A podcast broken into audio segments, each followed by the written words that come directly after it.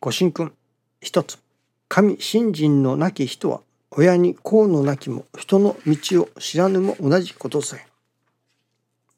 ご理解に、昔からあの人は正直者じゃ、神仏のような人じゃというものでも、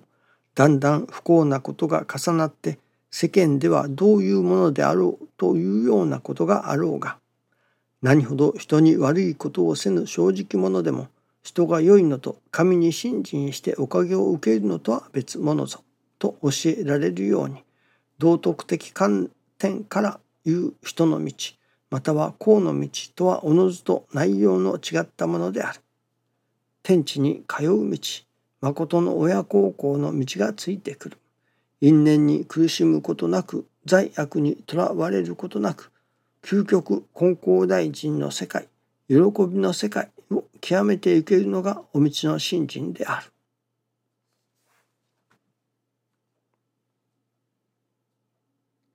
喜びの世界を極めていくと師匠は表現しておられますね。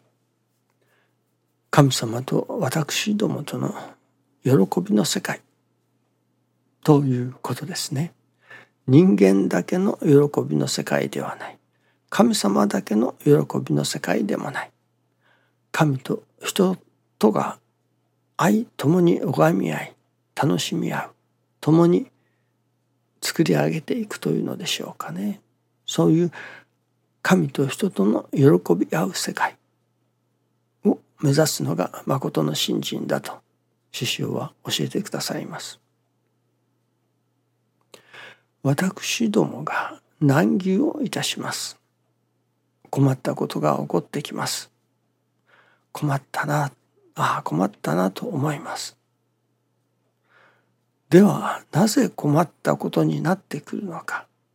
なぜそういう難儀が起こってくるのか、むしろそれは難儀が困ったことが起こってくるのではない。起こってくることは起こってくることなのです。それを困ったことと思う私がいるということですね。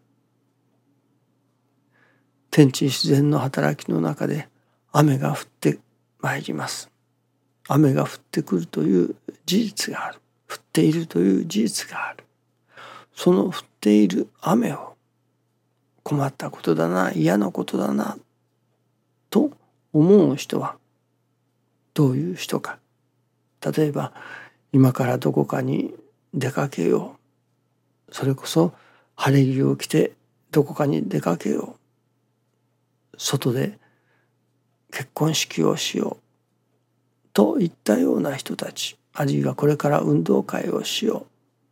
外でですね、室外でグラウンドで運動会をしようとか、外で何か催し物をしようという人たちにとっては、雨が降ってくると嫌な雨だな、早く上がってくれないかなと思いますね。ところがこれがお百姓さん、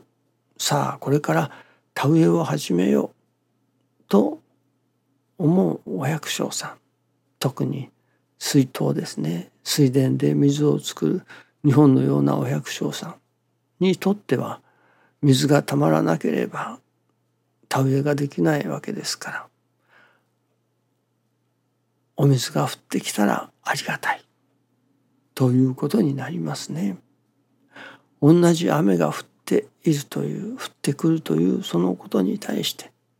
それがありがたいと思うか、ありがたくないと思うか、それは私ども人間の側の都合によってありがたがったり嫌がったりしているということになりますね。雨が降るという事実には変わらないわけですから、それを人の都合によってありがたいといただいたり、ありがたくないといただいたりするわけですから、その何と言いますかね、人間の都合によってありがたくなったりありがたくなくなったりするわけですね。その難儀のもとは正せば人間の側にあることになりますね。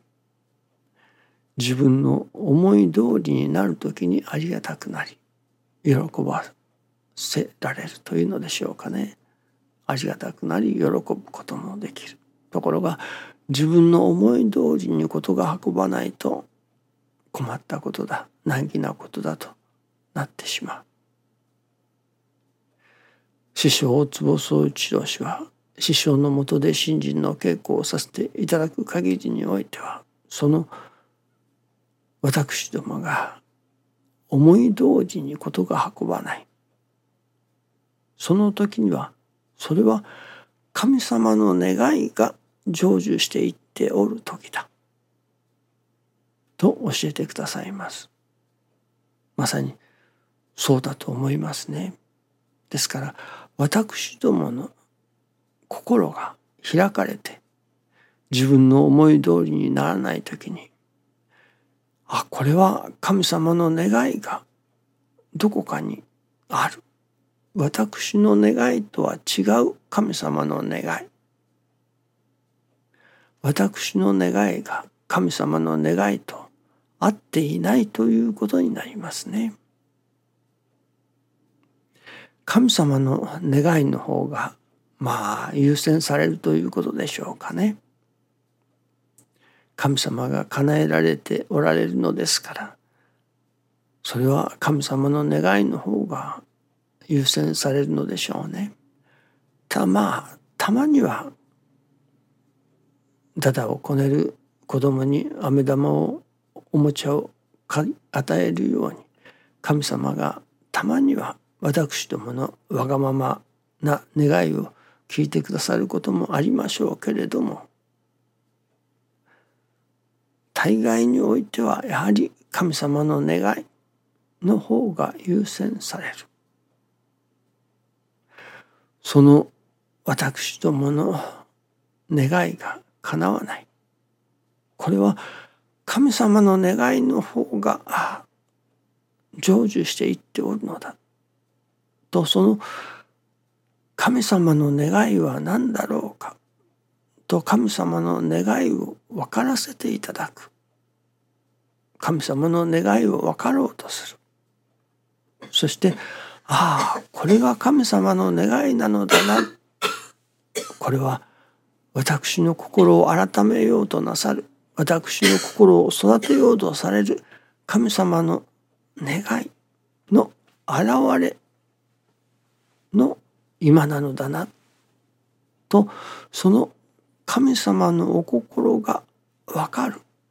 分からせてもらう。そうなったら、これは自分の願いは叶わないけれども、今ここで神様の願いが叶うように、私の心が育つようにと願うことが本当だな。そして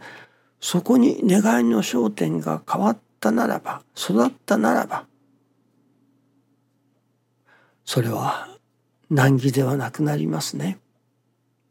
困ったことではなくなります。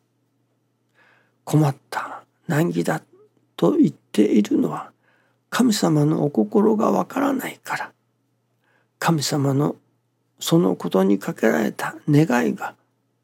わからないからだということになりますね。なるほど、神様が取り次ぎ助けてやってくれと言われた。そのことが神様の願いを人々に伝える。今難儀をしているというより、難儀だと思っている、困ったことだと思っている人々に神様の願いを伝え、その神様の真意というものを分かってもらう。そうすれば、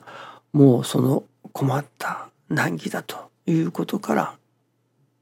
抜け出せるわけですね。なるほど、このことによって心を磨いていくのか。そのことのための神様のそういう願いがあってのこの働きなのか。ということになれば、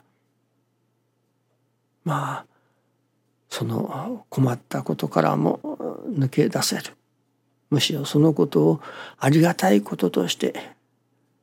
いただけてくるようにもなるというものですね。難儀をしているのは自分の思いを通そうとしているから、自分の思い通りにならないから、神様の願いが、神様のお心が分かれば、その